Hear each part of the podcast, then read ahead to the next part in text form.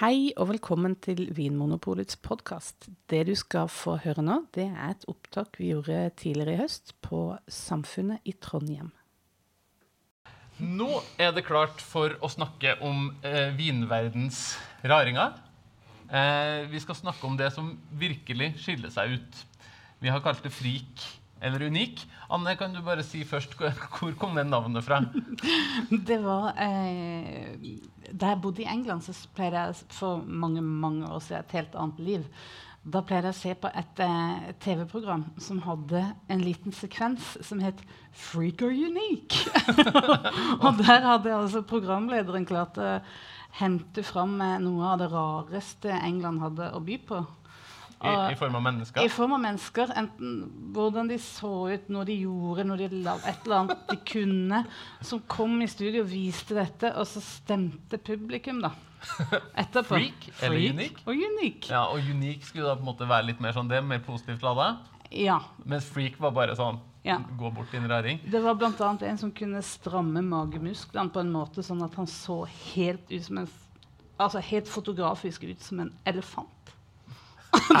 jeg, jeg klarer ikke å beskrive det, det men altså Ja, men Hva er det med magemuskler? Ja, men det, Altså, det var sånn skygger og ikke skygger, så det bare plutselig så trådte det fram liksom hodet på en elefant. Ja, det var en unik. Ja, Eller freak, vil man kanskje nå si. Eh, men eh, det jeg tenkte jeg skulle si først, er at det er jo på en måte to måter å skille seg ut på. eller sånn Innenfor vinens verden så er det to retninger man kan gå i hvis man vil prøve noe nytt. da, Noe som man aldri har prøvd før. Og Jeg regner med at de fleste av dere som sitter i salen her, og i hvert fall vi her oppe, har jo på en måte prøvd vanlig hvitvin, vanlig rødvin. Vi har smakt sikkert en Riesling eller en Prosecco eller noe av det på en måte vanlige som fins i vinens verden. Og så finnes det jo da noen viner som ligner veldig i smak og lukt på det vi kjenner fra før, men som kommer fra et annet land, eller at drua er veldig ukjent. Sånn som hvis jeg eh, hadde fått servert en eh, Fettiasca regala fra Romania, så hadde jeg kanskje forventa at det skulle være noe rar, at det skulle være litt rar hvitvin.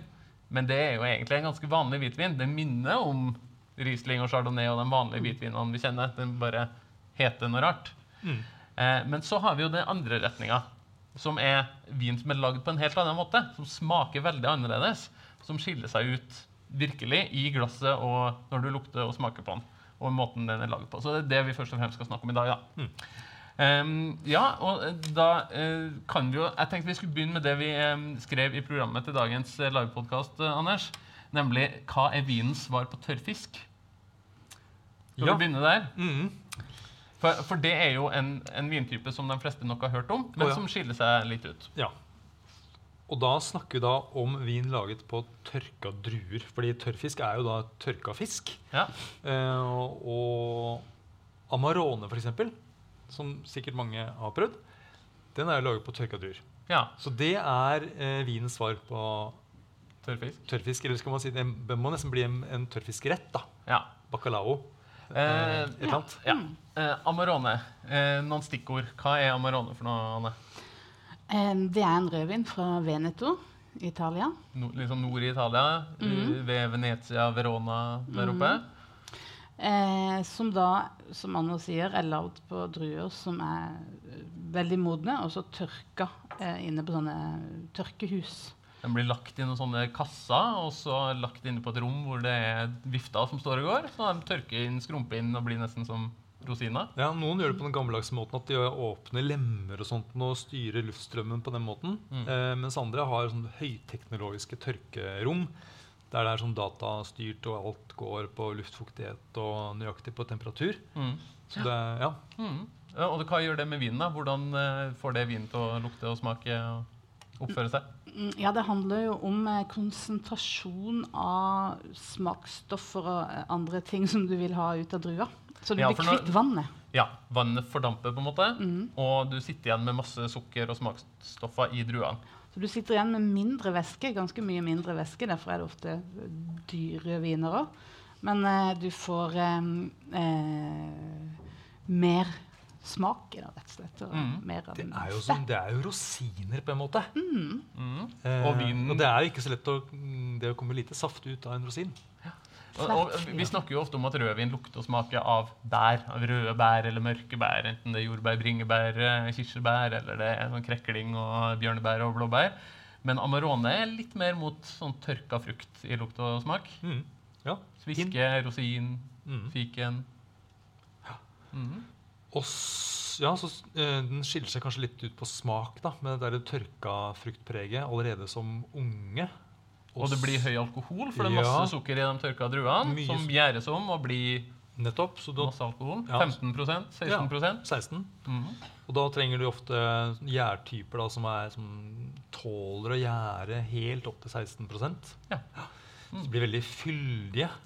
Mhm. Det er sånn Eh, ko rødviner. koseviner sånn foran peisen-rødvin. Mm. Og det er faktisk en vin som kalles for eh, meditasjonsvin i Italia. Ja. Mm. Uh, ja, er det Mm. noe med De har en tendens til å ha lite sånn uh, snev, og de kan få litt uh, eddik.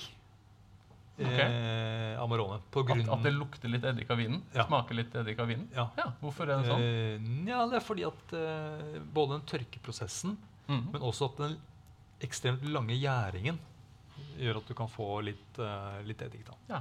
Anne, i, ved bordet, hva slags matretter er det man bør finne fram en Amarone til? Mm, Ikke reker, kanskje? ikke reker, nei. Eh, jeg ville tenkt da på eh, en sånn huskeregel som sier noe om at du, den vinen du drikker, skal på en måte ikke overdøve maten, og maten maten du spiser, skal ikke overdøve drikken du har til. Ja. Og siden Amarone er ganske sånn intens på smak, så ville jeg hatt noe som smaker ganske mye.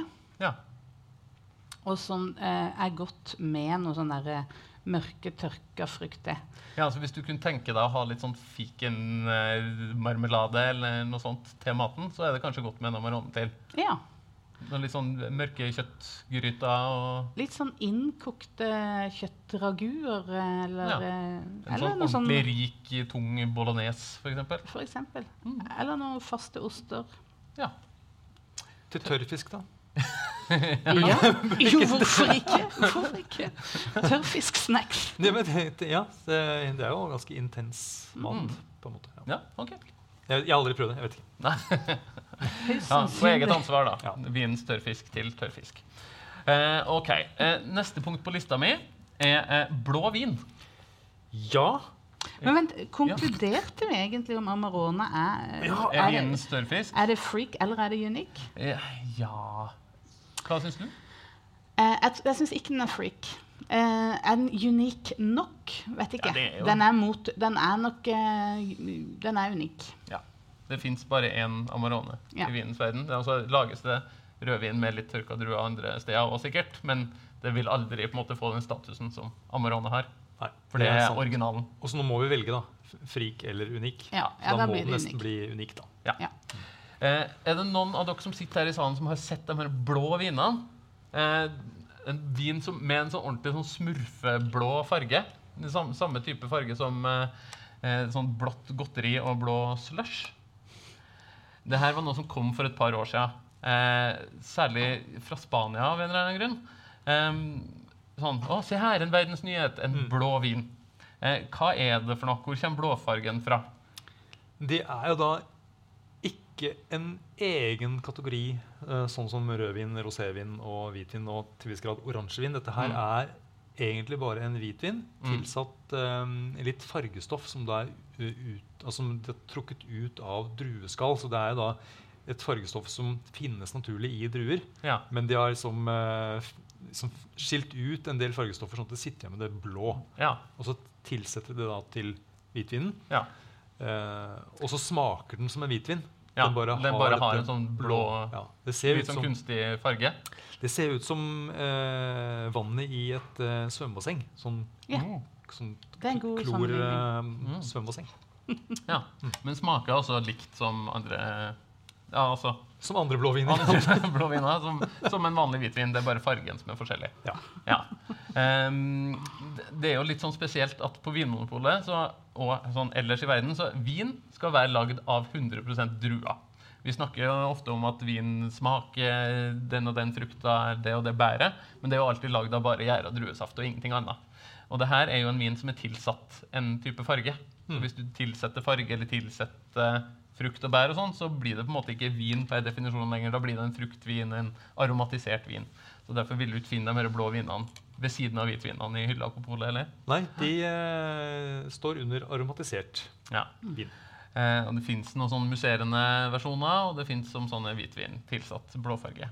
Eh, er det en frik eller eh, unik, vil du si, Anne? Mm, eh, ja, her syns jeg det, det som gjør den spesielle spesiell, er farven. Mm. Alt annet er ganske likt på mye annet. Så Mm. den, den prøver hardt å skille seg ut. Og, Det er litt og sånn få det gimmick? til. Mm, Litt Jeg har gimmick. så følelsen at det er en vin med løsbart. på en måte. Ja. Det er- Men han kledde seg ut, den karnevalsvin. Ja, det er, liksom, det er litt for enkelt. Ja, nå tar jeg på meg Ja. Nå blir jeg blå. Ja. Og så er det liksom ikke noe Det er ikke noe mer. Nei, Nei. freak. Nei.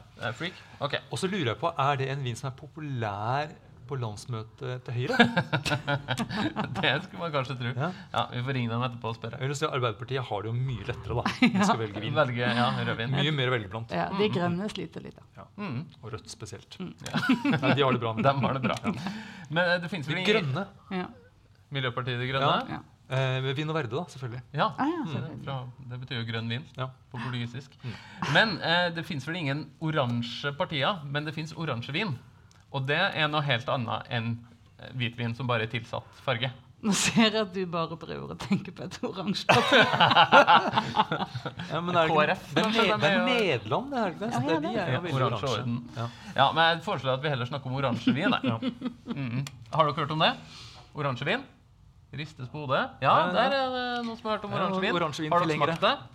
Var det godt? Veldig? Ja, så bra. Da er vi enige, da. Eh, hva er oransjevin for noe, annet? Eh, Oransjevin er jo, går under kategorien hvitvin. Men Ja. det lages som en rødvin. Takk, det var På grønne druer. Som egentlig er gule. Oransjevin er en hvitvin lagd som en rødvin. Ja. Ok, Skal vi si da helt kort hvordan lages en hvitvin og hvordan lages en rødvin? Bare så vi har det liksom klart for, for Det oss. syns jeg var en god idé. Ok, Anders, her er masse grønne druer Ja. som er litt gul.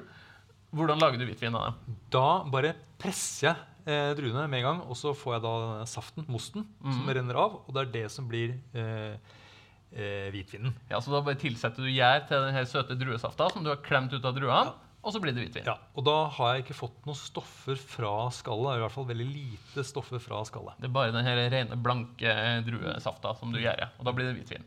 Mens Anne, vær så god, her er masse eh, blå druer. Hvordan lager du rødvin? Ja, For å få farven så må jeg hente den fra skallet. da. Litt sånn som de gjorde med den blå vinen. Men Ja. uh, du tar alle druene, og så bare knuser du dem. ja, for safta inni ei rød drue er jo også blank. Ja.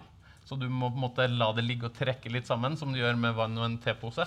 ja. Så du knuser druene sånn at det, det blir en sånn blanding av eh, skall, stein, stilk og druejus.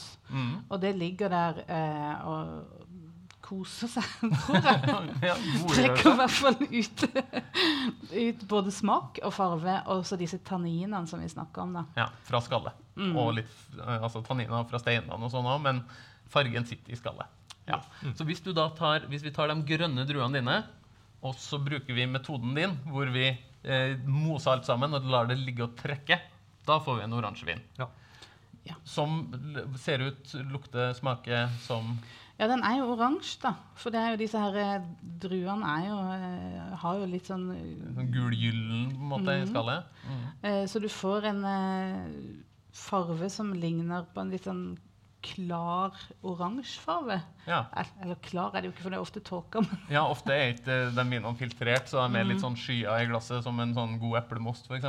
nei, men det, det er sånn ulike grader. Du kan få oransjeviner som, altså, som har der eh, druejusen og skallet har ligget sammen ganske lenge. Mm. Og likevel så er det ikke så veldig tydelig farve. Mm. Ja. Og så kan du få noen som blir veldig mørke oransje. Mm. Og så smaker det ikke så eh, tydelig noe Nei, så Den fins liksom i et Ja. stort spekter, fra ganske lys, nesten som en hvitvin, til liksom mørk oransjegyllen, Ja. ravfarget, Ja. som det heter Ja. så fint. Og så kan de smake nesten som en hvitvin, eller de kan være veldig spesielle og Ja, det, Kan du beskrive liksom en sånn ordentlig oransjevin? oransjevin? Hvordan Ja, smaker En sånn uh, smaker den? Erkeoransjevin. Ja. Um, da vil jeg si at det lukter litt sånn som Har sånn hint sånn- nesten sånn eplesideraktig. eh, og calvados og aprikoser, te, eh, sånn sånn furunål, eh, blomst, nøtt. Kvae. Krydder, kvae. Egentlig masse spennende aromaer som jeg tenker da kommer fra skallet. Det er jo Mm. eh, egentlig helt utrolig at ikke flere lager sånn vin. Det er jo, det er jo i skallet godsakene ligger, tydeligvis. Ja. Eh, ja. Mm, men det kan være litt sånn krevende. Den kan snerpe litt og kjennes litt annerledes i munnen enn en hvitvin. i hvert fall. De kan snerpe som en litt sånn hissig rødvin. Ja. Ja. Som en Synomavro, faktisk. Oi, ja. Vi var jo på restaurant i går og drakk oransjevin, til, og det funker jo til mange forskjellige typer matretter. Det er en veldig flott vinstil å, å bruke til mat. Fordi at den har eh, eh, noe mer enn eh, resten av vinbassenget. på en måte. Den har noe mer enn fruktighet. da. Den har Ja. disse her, eh, som Anders var inne på, disse her, eh, det vi kaller liksom balsamiske eh, lukter. Minner om furunål og, Tigerbalsam og det her Ja. kjølige ja. Litt Og- krydder og Mhm. blomster og Så det er liksom spenn av aromaer som er ofte en sånn saftighet også, som, er, eh, som passer til veldig mye mat. mm, ja, Fisk og kjøtt og Ja. kan bruke det gjennom et helt måltid. Er det dyrt? Eh, ja, de koster nok litt mer enn en sånn en rimelig hvitvin. Ja. Eh, og det handler nok litt med at eh, druene må være av topp kvalitet. da. Eh, det er kanskje litt sånn kraftigere sortering, blant annet. Og så er det at det er ting det, det tar litt lengre tid også, tror jeg, å lage Ja. det. Mm. Mm. Men så fra en 160-70 kroner oppover Ja. på polet? Ja, Mm. Gjerne 200 pluss. Bikker fort 200. Mm. Så er det Det var liksom eh, i den om jeg tenker meg om, Den østlige armhulen til eh, Italia. Det var liksom der, der de har vært liksom eh, Der har det vært mye uh, oransjevin. eh, Ja, det Mot grensa til Slovenia, Kro Ja. Kroatia og den Ja. delen av Italia? Også Slovenia har også hatt eh, en tradisjon for det. Og så har det nå Ja. spredd seg litt ut til sånne hipstere i California, Oregon og eh, Australia, Sør-Afrika. og Østerrike, og Ja det fins jo det fra mange, mange. steder i verden. Mange, mange etter hvert. Um, og det fins etter hvert sånne oransjevinfestivaler og sånt, noe hvor Mhm. folk danser og har på seg rare klær. Og, Men, men man må ikke verken danse eller ha på rare klær for å prøve en oransjevin. Nei. Men det er, det er jo på en måte litt frikete. Fordi det følger jo ikke noen eh, regler. Sånn, mye av spesielt europeisk vin er jo eh, veldig sånn strengt regissert inn i en sånn vinlov som Ja. følger mye. Så dette, bryter du noen av de reglene, så er det mange ting du ikke kan skrive på etiketten. og sånn. Ja, så de faller liksom litt utenfor. Det, Hvis du skal lage en hvitvin fra Burgund i Frankrike, for eksempel, så må du bruke drua chardonnay, og den skal lages på den og den måten. Og hvis du lager en oransjevin, så ramler den liksom utafor mm. det gode selskap. Ja, og så er det en utfordring hvis eh, noen eh, kjøper en flaske med noe de tror er en helt streit hvitvin, Ja. og så viser at det er en oransjevin. Det kan jo være en overraskelse. ja. Ja. Mm. Det er sant. Kanskje en hyggelig en. Ja, Mm. ja, må være litt åpent til sinns. Eh, ja. Skal, skal vi konkludere? Oransjevin, er det frik eller unik? Helt klart unik. Ja, Ja. Superunikt. Ja. Ok, da går vi videre på lista. Eh, vi var nede og eh, tok en kaffe i stad, og da la jeg merke til at det sto faktisk en naturvin i hylla over eh, bardisken her nede på Samfunnet. Eh, er det noen her som har hørt eh, uttrykket naturvin? Ja. Vet dere hva det er for noe? Ja, noen vet hva det er? Så bra. Eh, Anders, la oss si igjen at du står fast i heisen med noen som ikke kan noe om vin. Hvordan vil du forklare dem hva en naturvin er? En naturvin er eh, en vin som er laget med minst mulig menneskelig innblanding. Ja, Hadde jeg sagt da mens jeg dro litt på det. ja, for du var ikke helt sikker på om, om det var riktig? Ja, ja nei, men jo, det er vel kanskje det. Det er tanken. Var ikke det egentlig Jeg er inne Jeg på syns det var godt sagt, det. Mm. Ja. Ja. Ja, I hvert fall sånn i vinsammenheng Mm. så er det minst mulig uh, menneskelig innblanding. Ja, Men, men det, men bare for å ha sagt det, så det må mennesker til for å lage vin. Det er ikke sånn at drua blir vin helt av seg sjøl. nei, nei, det er ikke sånn at naturvin kan tappes rett av busken. Av busken. Nei. Det kan det ikke. Nei, ok. Eh, skal vi si kort hva er den måte, vanligste måten å lage vin på? Eller hva er det som har gjort at man begynner å snakke om begrepet naturvin? Ja, eh, Det tilsettes gjerne en del svovel for, eksempel, for å hindre uønsket vekst av bakterier og gjær Ja. underveis i vinproduksjon. Og så tilsetter jo en del produsenter gjær for å få en eh, både for å ha kontroll på gjæringen, men også for å få noen bestemte aromaer. Mm. Eh, Mm. Og det er kanskje, også er det en del andre ting som kan gjøres, filtrering og bruk av enzymer og sånt. nå, Men Mm. eh, de som lager naturvin, Mm. de gjør det litt fordi de ønsker å gjøre ting på en annen måte enn det som på en måte har blitt den vanlige måten å lage vin på nå. Ja. Som, altså jeg tenker Naturvin var jo egentlig eh, den gamle måten å lage vin før, før eh, man gamle- skjønte eh, all kjemien. Ja, så den, på en måte, i hvert fall de gamle romerne og grekerne, Ja. og til langt ut på 1800-1900-tallet, Ja, ja. så var all vin i verden naturvin. Eller det vi i dag kaller naturvin. Ja, Naturvinmakere, alle sammen. Mm. Men så kom på en måte den industrielle revolusjonen, og man begynte å produsere mat eh, som skulle distribueres utover i verden, og man var kanskje nødt til å, til å tilsette noen slags sånn konserveringsmidler eller behandle maten, pasteurisere melka og sånn, sånn at den ikke skulle bli dårlig når man sendte den ifra seg. Og det, sånn er det i vinens verden òg. At man bruker litt svovel for, eksempel, for å beskytte vin mot luft på sin ferd ut i verden. Ja. Eh, det, som man gjør med spekemat og tørka frukt og veldig mange andre matvarer òg. Kjøttpålegg. og- Kjøttpålegg, og det er mye som inneholder svovel. Men naturvin, da skal man først og fremst presse druene, gjære druesafta, og så gjøre minst mulig. Ja. egentlig. Det er tanken. Og så er det da litt sånn kontrovers da i, i eh, naturvinmiljøene. Mm. Det fins en del organisasjoner etter hvert som holder på med naturvin. Og de har litt ulike regler eller krav da, til medlemmene sine for eh, Ja. bruk av svovel f.eks. Noen Ja. sier eh, nei, ikke noe svovel i det hele tatt. Andre tillater da visse nivåer. Mm. Men det som er litt felles, er at man, bruker, altså man skal dyrke druene økologisk eller biodynamisk, altså uten bruk av sprøytemidler. Man skal ikke tilsette en sånn kjøpt ferdig gjærpakke, men det skal begynne å gjære av seg sjøl med den naturlige gjæra som fins på druene eller i vinkjelleren. Og så minst mulig filtrering og svovel og sånne ting. Ja. Eh, smaker naturvin rart? Eh, det kan gjøre det. Det kan være litt eh, annerledes eh, noen ganger. Og det kan smake som helt, altså helt vanlig rødvin eller hvitvin. Eller, Ja. så, så naturvin er blitt et begrep som er mer sånn teoretisk enn ja. Det er en filosofi kan mer enn at du kan putte nesa ned i glasset og si 'dette er en naturvin'. Ja, jeg, jeg vil eh, våge å påstå det. Men det fins jo noen eksempler Ja. eh, som har, der viner har tydelige naturvinmarkører, som jeg liker å kalle det. Okay. Som er da f.eks. sånn eh, smak av harsk nøtt eller harsk skinke. Eh, svett hest eller musebol. Eh, og eh, noen ganger er det så Musebol, er det hus, musehus? Ja, musehus. ja. Uh, og noe sånn yoghurtaktig kan det være. Ja. Eller noe sånn Det her høres jo ikke ut som ting man på en måte vil at det skal uh, lukte opp fra glasset sitt. Nei, men Det kan være godt med sånne hint da, av dette her. Uh, og, det dette er, og det handler jo om bakterier og gjær da, som ja. er med å jobbe og lage disse aromaene. Mm.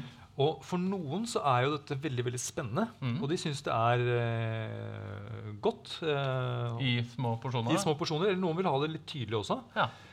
Og sette pris på det. Og det tenker jeg det, det er jo helt, eh, helt Mm. greit. Eh, Ja. Men det kan hvis du, eh, hvis du Altså, Jeg kan jo synes en moden ost lukter toffis, Nettopp. men du setter pris på den modne osten som lukter litt eh, Ja. kroppslig. Ja, og det er et godt eksempel.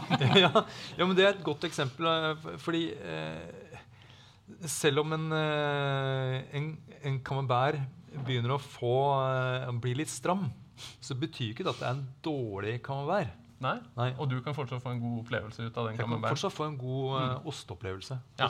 Men jeg syns det er litt synd det eh, For naturvin er liksom kontroversielt i vinverdenen blant vingeeks. Det er ofte at man skiller seg liksom for og imot og sånn. Mm. Og det er litt synd. For altså, i den sammenheng så er ofte naturvin blitt definert veldig mye ut ifra feil vinfeil, eller ting som man opplever som noe, noe som egentlig ikke er fint. da. At alt det her er kroppslige og musebordaktige musebolaktige som Ja. Anders snakker om, har på en måte definert den kategorien. Ja, At det er det, som er kanskje- naturvin. Men det er jo egentlig Og så er det kanskje mer sånn at det har skjedd for noen viner, så har de blitt ødelagt fordi man ikke har jobba hygienisk nok, eller, eller at noen ikke ikke setter pris på de små hintene som kan gjøre vinen spennende.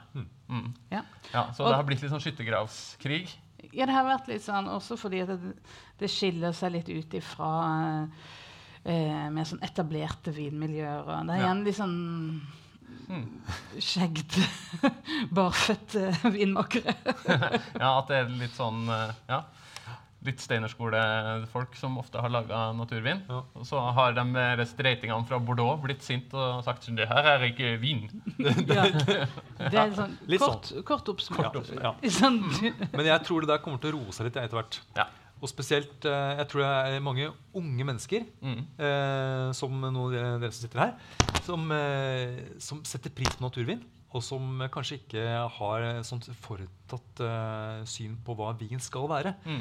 Uh, og etter hvert som når dere blir uh, gamle og på en måte får den definisjonsmakten som da Ja. Bordeaux-folk eh, kanskje har hatt, så eh, kanskje det er snudd. Ja. ja, Mm. det kan godt være. ja. Så sånn kort oppsummert, naturvin kan være likt som eh, vin lagd på en annen måte. Det kan være forskjellig, det kan være eh, unikt. Eller kan frik. være frik, Ja. eller det kan, du kan ikke merke forskjell. Nei, så jeg vil jo si at eh, naturvin freak and unique. Ja. Or Det- unique. Ja. Og Med- fri.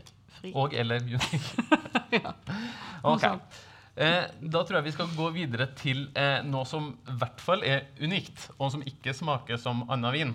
Mhm. eh, og da skal vi til en magisk liten eh, organisme som lever oppå vinen i fatet, i eikefatet i visse deler av eh, verden. Hva sikter jeg til da, Anne? Nå tror jeg du snakker om florviner. Ja. Vin med ubåter. på en måte. ja, for når, når vi var små, så var jo det det verste som kunne skje. At noen andre hadde drikke av brusflaska di, og så var det ubåter Ja. i Det skal ikke ligge og flyte noe oppi det du drikker. Nei, Nei, det er- nei, det er en god huskeregel. Men vin med flor Ja, kan være stas. Eh, kan du det er stas. Det er stas, si. vil du Ja. si. Hva er flor for noe? Flor er, eh, er da gjær. Det er eh, en sånn stor koloni av sopp. Som da Og ikke, ikke sjampinjonger som vokser opp, men et sånt Det blir et sånt grålig lag, noen ganger mot noe liksom brunlig eller hvitt. Mm -hmm. Som da legger seg på toppen av vinen i, i fatet. Og da må det gjerne være litt luft mellom vin og, og liksom fatet. Ja. For at den skal trives og ha det godt. Mm. Og det her er noe som er ønskelig. Det her er noe som vinbonden vil ha. Det her er laget av eh, Ja, ja det, er, det regner, jeg med. Ja. Ja. altså, jeg vet ikke, altså. Jeg, eh, ja. eh, Hvor i verden er det vi finner vin som er lagd med under et sånt lag av flor? Sherry er jo kroneksempelet. Mhm. der, eh, der blir de veldig glad for å titte ned i flatet og se at Å, det det, det er ubåt i vin! Ja, hallo! Og da er vi sør i Spania, i Mhm. Andalusia. Ja, ut mot kysten. Ja. Ja. Der, der og bare der kan sherry lages, og det er jo da en sånn sterk vin Mm. som uh, tidvis er lagd under det dette florlaget. Ja. Hvordan smaker en typisk sherry som er lagd eh, med flor? Eh, Det er noe som, noe som minner om ferske mandler, blomkål, en litt umoden bri eh, og noe sånn grønt epleskall, fersk sjampinjong. Ja. Det hørtes jo litt bedre ut enn det du ramsa opp i stad. Ja, men det er likevel ganske uvanlige aromaer å finne i en vin. Ja. Det skiller seg Når man lukter på det, så tenker man hva er dette her? Mm. ja, for En sånn tørr, lys sherry ser jo ut som et, en hvitvin når du får det i glasset. Og så lukter du på det, og så minner det mer som du sier om kanskje mandler og blomkål enn det vi vant til med liksom eple og sitrus og sånne ting i en vanlig hvitvin. Ja. Um, men, uh, men det er ønskelig. Det, og hva slags situasjoner, hva slags matretter er det en sånn type vin kan fungere? da? En tørr sherry? Eh, ja, det er jo ofte disse sherrystilene som heter fino eller manzanilla. da. Mm. Det er jo flere stiler, men disse to da, eh, er jo veldig friske. Og så har de disse spesielle aromaene, og kanskje til og med litt sånn saltaktige. Ja. Veldig eh, spennende, sånn lette viner. Og det er klassisk til sånn type tapas og skinke og ja. Spekeskinke og litt sånn lett tapas. Ikke nødvendigvis kjøttboller i tomatsaus, men sånn Nei. oliven og mandler og Ja, mm. spekeskinke Mm. og fiskeretter, kanskje. Og veldig godt til brie, faktisk. Ja. Og camembert. Ja. Mm. Det stemmer, det prøvde ja. Men det kan være en litt utfordrende lukt og smak hvis man er mest vant til de fruktige hvitvinene. Ja, det er nok visst Men du er veldig glad i blomkål og Ja.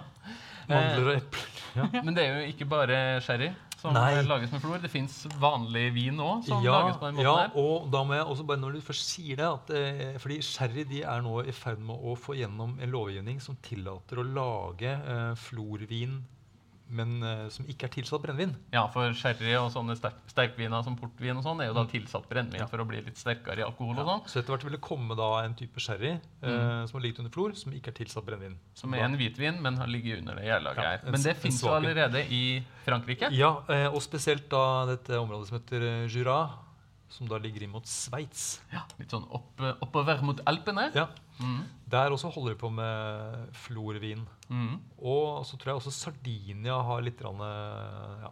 Også faktisk eh, Tokai. Ja, Mm. i Ungarn. Ja.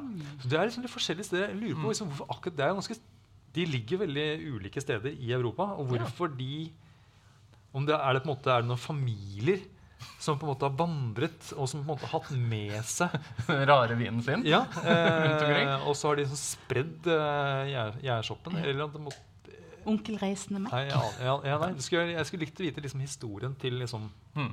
hvordan floren har spredd seg.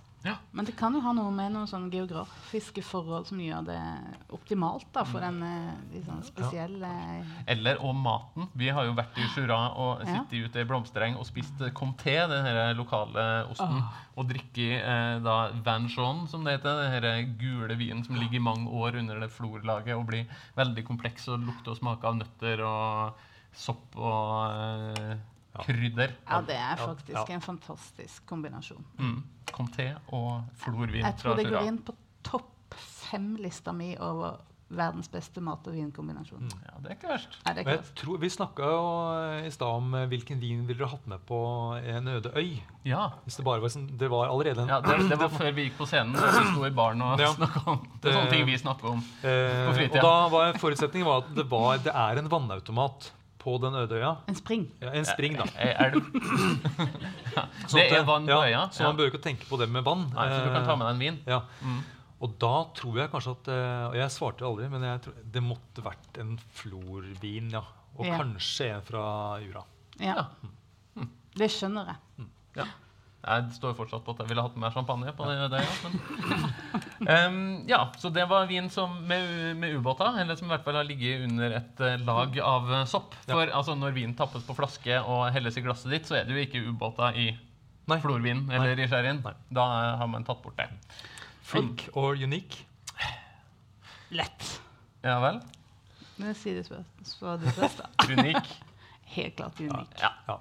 Ja, Men det er litt frikete òg. Det er Det er såpass uh, annerledes enn vanlig hvitvin at det er litt sånn frikete òg. Ja, og det er det som er litt kult, syns jeg. At det er noe som bare sånn Det, det kunne ikke vært noe annet. Nei. Det liker jeg, da. Men det er jo kanskje, det er jo kanskje frik, det. Nei, mm, nei, unik. Yes. Men så, nå har vi Ja. snakka om eh, vin eh, som har vært med ubåter under et lag av sopp, og vi har vært innom alle mulige slags rare dyr. Og nå skal vi over på vin lagd av råtne druer.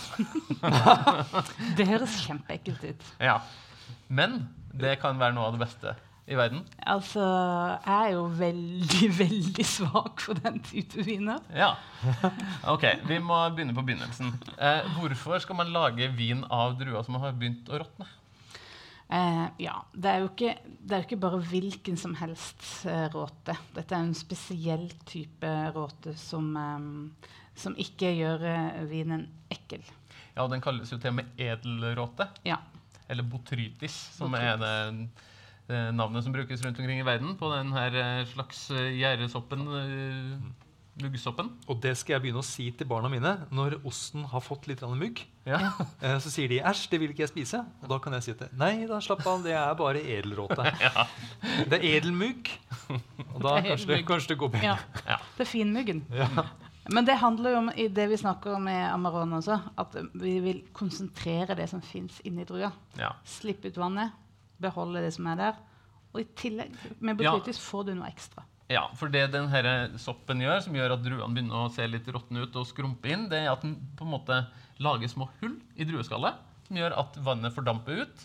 Eh, du får konsentrert smaksstoffer og sukker i druene, sånn at du kan lage gjerne en søt og deilig dessertvin som får litt ekstra lukter og smaker. Eh, og eh, Anders, eh, fins det noen kjente eksempler i verden på eh, sånne dessertviner som er lagd med botrytis? Ja, Sautern og Tokai er liksom de to mest kjente. Ja. Mm.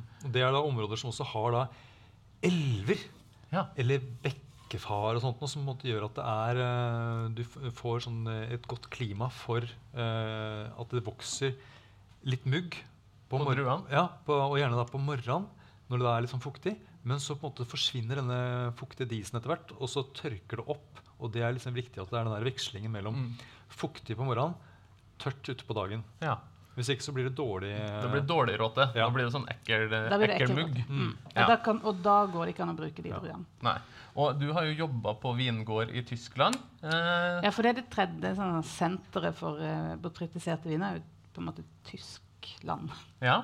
Eh, og da gikk du rundt i vinmarka og plukka druer som var sånn innskrumpa og se, begynner å se litt råtne ut. Og det er jeg er veldig glad for at jeg fikk oppleve det, fordi det, da skjønner jeg virkelig hvor mye arbeid som ligger bak. Mm. Fordi at eh, Tidligere så hadde selve liksom, innhøstninga vært der du plukker alle druene som skal lage vis, lages hvitviner. Mm. Og da går det liksom 20 mann på rekke og plukker bare sånn bøttevis med druer. Ja.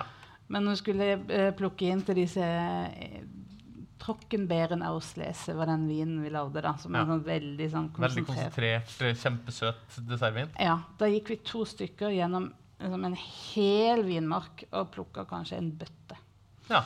Så du får bare bitte litt. Og av de så er det jo veldig tørre druer, så du må liksom kverne det opp før du får pressa det. Får lite væske ut av dem. Det er nesten ingenting, så det er jo Men hvorfor gidder man å gå gjennom all det her arbeidet og få så lite eh, vin ut av det? Hva er det som er så spesielt med sånne viner, Anders?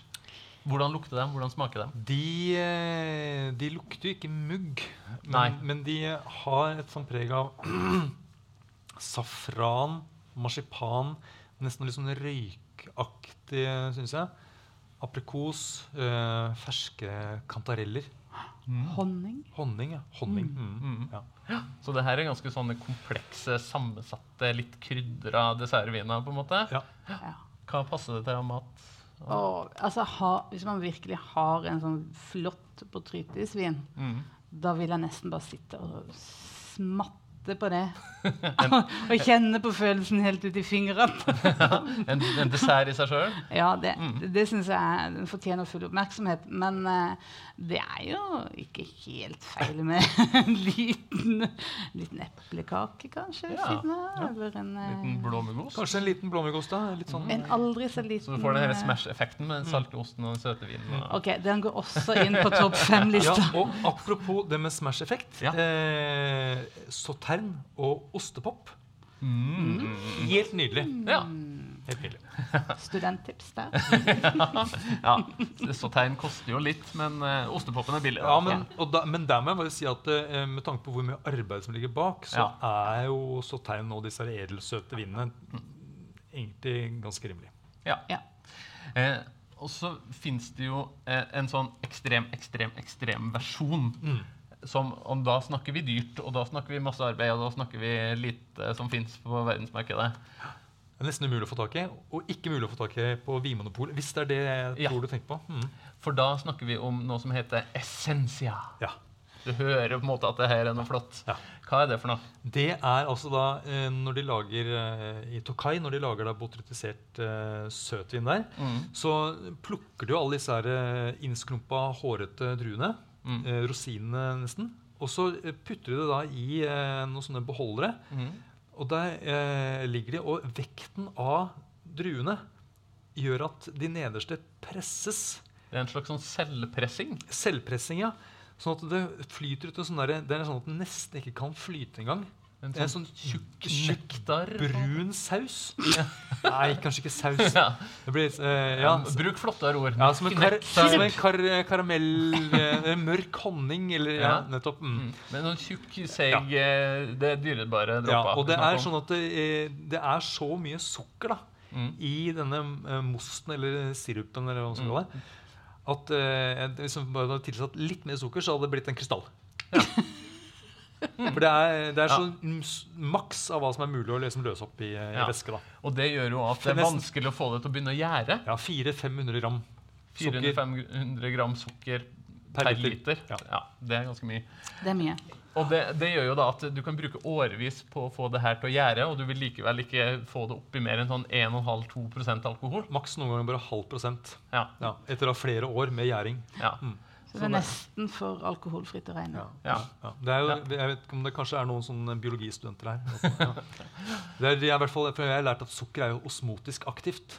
Sånn at det, på en måte, det trekker jo eh, livskiten ut av cellene. ja. Ja. Derfor så er det vanskelig å leve da, i noe som er Så det gjør jo at den her superkonsentrerte, supersøte, intense dessertvinen, Mm. så tjukt flytende at du kan bare ta litt på ei skje omtrent, koster jo masse penger. Koster sikkert 5000 for ei lita flaske, og har da 2% alkohol, så, som er så lavt at vi ikke har lov til å selge det på Vinmonopolet. Så da må du på en flott restaurant eller, eller en eh, ekstravagant menybutikk eller Ja, jeg, vet, Rema jeg vet ikke hvor eh, altså, Jeg tror ikke det selges så mye av det heller. Um, Har aldri sett det. Også, vet du hva jeg tror? Jeg tror nå, vet, nå, nå bare tror jeg, altså. Nå Mm. syns jeg Jeg kan tenke meg at Essensia det er sånn som det kan finnes sånne falske Mhm. Essenser. Og de bare blanda sukker. Ja. Mm. Um, så, men hvis du er i, i um, dåp, da, f.eks., Ja. eller et sånt stort jubileum i, Ung- i Ungarn, Ja. eller i Tokai, Ja. så da kan det kanskje hende at det dukker opp noe Essensia. ja, så dryppes det noen dråper på dåpsbarnets Ja. tunge. Ja, eller at de smører gommene på, på barn som holder på å få tenner.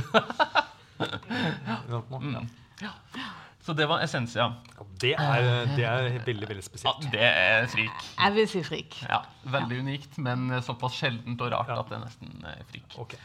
Eh, også, men så finnes det en type dessertvin eh, som ikke er av sånne råtne druer, ikke tørka, innskrumpa rosindruer, men der man bruker eh, naturen sjøl for Ja. å eh, lage søte viner. Mm. Og da snakker vi om isvin. Ja. Icewine. Det er Das is das? Das is, å, da skulle jeg ønske jeg kunne slå om på tysk. Men eh, det er jo en annen måte å konsentrere disse godsakene i druene på. Mm. Eh, å få bort vannet i druene og rett og slett plukke de mens de er frosne. Ja. Så du plukker Du lar druene henge til det blir ordentlig kaldt ute. Ja. Og det må være såpass altså Det kan ikke bare være at det akkurat bikker liksom null. Det må være kaldt, uh, såpass kaldt såpass lenge at druene faktisk har liksom Ja. Begynte- Vannet begynner å fryse. Ja. Ja. Og så presser du druene og får ut da bare en sånn ja. Så tar du vekk de vann, vannkrystallene, og så sitter du igjen med en sånn veldig fruktig Veldig lekker, eh, søt sirupsaktig vin. Og der får du ingenting av det her kantarell, sopp, safran-greia du snakka om i stad. Nei, de er på en måte sånn krystallklare i fruktigheten. Som det mest eplete eplet du Ja, har spist. ja, men at de er ikke sånn endimensjonale i fruktpreget. Det er som både som blomster og grønne epler, gule epler og Mm. mye Men, de, men de er veldig sånn klar og Ja. ren. Ja, Og veldig friske. og altså. veldig veldig friske. Nesten Ja. sinnssykt friske noen ganger. Så den der sødmen balanseres da med en sånn der nerve av syrlighet. Ja. Ja. Å, det er godt. Mm. Men pga. Eh, klimaendringene så Dette her har jo vært eh, vintyper som har eh, blitt laget hvert år i sånne kjølige tyske vinområder. Ja. I Mosel, eh, langt nord i Tyskland, f.eks. Ja, det har Jeg, vært en jeg, sånn var, jeg var der en gang på vinteren eh, den samme dagen eller natta som de plukka druene til Eiswein Aldri vært så kald i mitt liv. Jeg har gått gatelangs i Trondheim i november og desember. Aldri vært så kald som i Mosel. Så der blir det jo ordentlig kaldt. Men kanskje det her er noe for Norge da, i framtida? Norsk Icewine. Ja. Solaris. Ja. Solaris. Ja, men det tror jeg er en god idé, faktisk. Ja. Og så har vi jo Canada, da, som også har spesialisert seg på, på Iceland. Mm. Ja, for nå begynner det jo å bli litt vanskelig der i Mosel. Nå får du ikke lave det hvert år, fordi det, ikke, det Det er ikke ikke, kaldt blir ikke så lave temperaturer. Mm. Det går jo an å putte det i fryseren, Ja. men da, da er det jo ikke ordentlig. Nei, så det, druene skal fryse mens de henger på drueplanter. Ja. Det er det som er greia. Hører jeg blåmuggost? Ja, Mm. Eplekake? Ja, eplekake. Eplekake? Mm. Kanskje det blir for syrlig til blåmuggosten? ja kanskje. Ja. Jeg ville hatt noe søtt til. ja. Eplekake høres ut som en god idé. Eller sånn sitronterte, kanskje. Går det bra? Eh, vi snakka jo om ei gresk drue Ja. eh, i det forrige segmentet vårt, Synomavro. Den herre mannen, faste mannen med skjeggstubba. Um, det fins en raring av en vin fra Hellas. For der Synomavro minner om andre rødviner, så fins det en uh, vin fra Hellas som ikke minner om noe annet. Ja, og det er jo eh, den mest erkegreske vinen for mange. Ja? Hvis, jeg hadde, hvis du spør noen si navnet på en gresk vin, Mm. så ville du antageligvis sagt Retsina. ja, i hvert fall hvis du spør noen som har vært på charterferie i Hellas på 80- og 90-tallet. Da, det, da har du ikke klart å unngå Retsina. Men hva mener du? Mener at jeg er Nei, jeg bare, Nei, jeg bare mener at eh, det, der fikk man jo servert Retsina i det vide og det brede. Ja, på jeg er, ikke så, jeg er ikke så gammel. Nei, Nei. 20, 20 i huet, Anders. 20 i huet. Dere har hørt om Retsina? Nei. Men det, igjen så er det de eh, med oransjevinene som Du begynner å bli grå i Ja, ryggen. Ja. Hva er retina for noe? Retsina er en, eh, en gammel måte å lage eh, hvitvin uh, i Hellas. Mm -hmm. For, i, i, for uh, 3000 år siden i Hellas, uh, 2700 år kanskje mer eksakt, så hadde jo amforaer sånne store leirbeholdere. Ja, sånne sånn Asterix og Obelix eh, Nettopp. går rundt og drikker vina. Ja, Sånne ja. store leirkrukker med sånn hanker på sida. De hadde ikke eikefat, eh, de hadde disse leiramforaene. Også, de, men de eh, oksygenet hadde lett for å komme inn i den amforaen og ødelegge vinen. Så derfor så forseglet de både korken, og også innsiden av amforaen Mm. med harpiks fra en sånn type furu. Altså kvae, rett og slett, Ja. fra et furutre. Nettopp. Eh, og det var jo da for å beskytte vinen i utgangspunktet. Eh, men så satt det også smak på, på vinen. De, de, fikk litt sånn eh, kvasmak, litt sånn preg av eh, grønn dent. på en måte. Ja. Ja. En hvitvin som smaker furunål. Ja. Så det ble jo da en, eh, en gresk spesialitet. Og så eh, kom romerne. Mm. Og de eh, fant også opp da eikefat. Så da var det ikke nødvendig med sånne harpiks-amforaer lenger. Mm. Så eh, romerne de likte aldri eh, Retsina noe særlig. Nei, de ville ha en liksom vanlig vin. Ja. Mm. Så det var en litt sånn der eh, motsetning da mellom romerne og grekerne. Og grekerne tilsatte da mer eh, kvae i vinene sine, sånn at ikke romerne skulle komme og drikke, drikke opp vinen. Um, Ja, det var lurt. ja, og det er faktisk også eh, jeg, er ikke, har ikke sjekka kildene veldig godt, men det- visstnok så er eh, altså da um, Har det vært både eh, norsk Hva var det, Sigurd? eh, Sigurd, ja. Kong Sigurd eh, fra Norge. Mhm. Han døde visstnok av Retsina. ja, Drakk seg i hjel. ja eh, så det er kanskje en av de første dokumenterte nordmennene som har hatt problemer med alkohol i, i Hellas. I Syden. Ja, for noen tusen år siden. Ja. Eller Ja. et par tusen år siden.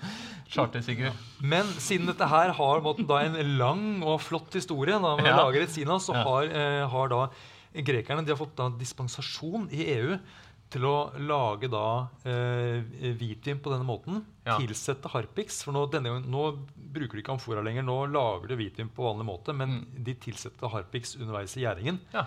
Eh, for å liksom For å- gi den samme smaken. Ja. Eh, men det er da godkjent i EU, selv om det der på en måte er å aromatisere vinen. da. ja. Ja. Har du smakt Retzina, Anne? Vet du hva, det er så mange år siden at jeg kan bare ha et sånn vagt minne av at det var noe rart. Så du har ikke Retzina med på lista di over de beste matkombinasjonene i verden? Nei. nei.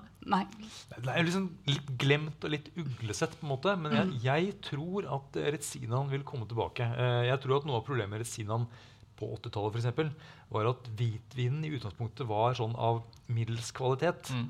Men uh, nå har det jo skjedd mye med gresk vinindustri, og jeg tror at uh, etter hvert så vil liksom Retsinaen også bli tatt mer på alvor. Og, ja. Det, skal bli, det skal bli spennende å følge med på. Akkurat nå litt frik, men kan bli mer unik og respektert i, i framtida. Ja. Og så, Nå er vi snart ferdig med vårt lille raring-segment, men det siste vi skal snakke om, er jo litt sånn trendvinen i verden i dag, føler jeg. Det er, det er noe som eh, fins på Vinmonopolet, men som de kuleste vinbarene i Paris, London, New York Og, og Trondheim. og Trondheim har pet nut. Ja. Hva er det for noe? Eh, det er en eh, forkortelse. Fransk forkortelse. Det står for petiant naturel. Ja. Altså naturlige bobler. Naturlig sprudlende. Naturlig musserende vin. Ja. Eh, og hva er det som er så naturlig med det her, som eh, ikke er naturlig med underforstått av Prosecco og champagne? Eller hvordan skiller den seg fra andre musserende viner? Ja, den er jo ikke noe, altså, Boblen er jo ikke noe mer naturlig på en måte. Eh, Boblene kommer jo fra naturen i Ja, champagne. ja, ja. Eh, men eh, poenget her er jo det at eh, når du lager champagne, så tilsetter du gjær og sukker i allerede en ferdig gjæret vin. Mm. Og så gjærer den da på nytt i flaska. Ja, litt, så, litt gjær og litt sukker, Ja. lage bobler, lage litt ekstra alkohol. og så får du ja, nettopp boblene i champagne. Mm. Mens i en petnat så eh, lager den Vi starter med å lage en, en vin. Mm. Eh, den begynner å gjære. Men eh, før den har liksom, før gjæren har gjæret opp alt sukkeret, så Mm, før denne vinen er ferdig, på en måte. Før vinen er helt ferdig, så tappes den på flaske. Mm. Og da eh, fortsetter jern å jobbe eh, inni flaska. Ja. Og da kommer ikke eh, CO2-en ut lenger. Nei, for du setter en sånn bruskork på Nettopp. toppen. Og da, så da får du jo en, en boblende vin. Mhm. Men eh, du slipper å på en måte gjøre prosessen på nytt, da, som du på en måte gjør da i champagne. Ja. Men du får da mindre, eller færre bobler. Ja, så blir mer sånn perlende enn veldig musserende vin. Ja, Ofte, i hvert fall. Og så kan du få litt sånn bunnfall i flaska. At de her døde gjærcellene legger seg ned på bunnen, eller at de fordeler seg utover i vinen, sånn at den blir litt sånn grumsete og ugjennomsiktig. Ja. Ja. Men eh, den smaker litt forskjellig fra champagne, prosecco, som regel. Mm, ja, den kan smake litt uh, annerledes. Den kan ha litt sånn, Du kan nesten at du kan lukte litt av det der gjærpreget. At du kan ha eh, litt sånn det der eplesiderpreget. Litt sånn vill og gæren. Ja, litt. Men det behøver ikke være så veldig spesielt, altså. Nei, for det er smakt noen som er bare sånn veldig fruktig og lukter bær, og, eh, bær eller sitrus. Mm. Noen kan være litt oransje i fargen og ha litt snerp. Andre kan være lys rosa eller rød. eller Det fins masse forskjellige farger og Men de blir varianter. ofte litt uklare. Ja, ja, vi Ja. så jo en i dag i bankkvartalet som så ut som det var en liten trøffel nederst. Ja, det var litt sånn sånn gjærrester i Ja. flaska. Eh, men noen lik, liker jo det å ha på en måte få den der skia Jeg syns det er litt godt. At, eh, at det gir liksom litt mer substans i vinen. på en måte. Ja, Jeg er enig. Eh, Akkurat som at jeg liker sånn uh, uklar eplemost bedre enn den her Mozell-eplemosten. Eller som er sånn klar. solo med fruktkjøtt eller, eh, eller Fins det? Nei, men Appelsinjuice med Appelsinjuice med fruktkjøtt. fruktkjøtt, ja. uh, ja, det er litt det samme greiene. Og eh, altså, uh, Prosecco, som eh, sikkert eh, altså De fleste vet jo hva det er for noe. Mm. Men det, det fins jo en Prosecco-variant da, Av petnat. eh, Ja. som, som, eh, som er laget etter petnat-metoden, Mm. som kalles colfondo. Ja. Ja, og, og i Prosecco-området i Italia så har de et eget ord for det å drikke vin som er sånn skyet. da, Hvor du på en måte rister på flaska. sånn Blande inn i all- Ja. ja, sånn og Det kalles for sporco. ja. Ja, Spark Sparko! Du er litt sporko. Ja, sporco. Mm. Ja, for det er det jo mange som ikke er, klar over at Prosecco er jo lagd på en helt annen metode igjen, som er bare at du rett og slett omtrent tilsetter uh, boblene mekanisk. Ja, du lager vin i en sånn tank, og så oppstår boblene der, og så tapper du vinen på flaske under trykk. Ja. Men det, altså, poenget med petnat er at det skal være litt sånn uformelt og lekent, og noen menn mer naturlig enn de her eh, mer tradisjonelt produserte musserende vinene. Så en sånn eh, litt sånn rebelsk, ungdommelig musserende vin. Ja. Ofte med en sånn ølaktig etikett. Ja, litt sånn stilige designa etiketter og bruskork på toppen. Ja. Og blank flaske for å vise fram eh, den fine fargen og grumset inni. Ja. Eh, petnat, frik eller unik? Unik. Unik? Unik. Ja. Yes, Da har vi vært gjennom en lang rekke raringer. En slags ungdomsskole av, eh, av eh, vin. Der eh, det fins en del streitinger, og det fins vel så mange flotte raringer som vi setter pris på. Da skal vi ta en liten pause igjen, og når vi kommer tilbake, så gleder vi oss til å kaste oss over spørsmålene som dere har lagt i kassa.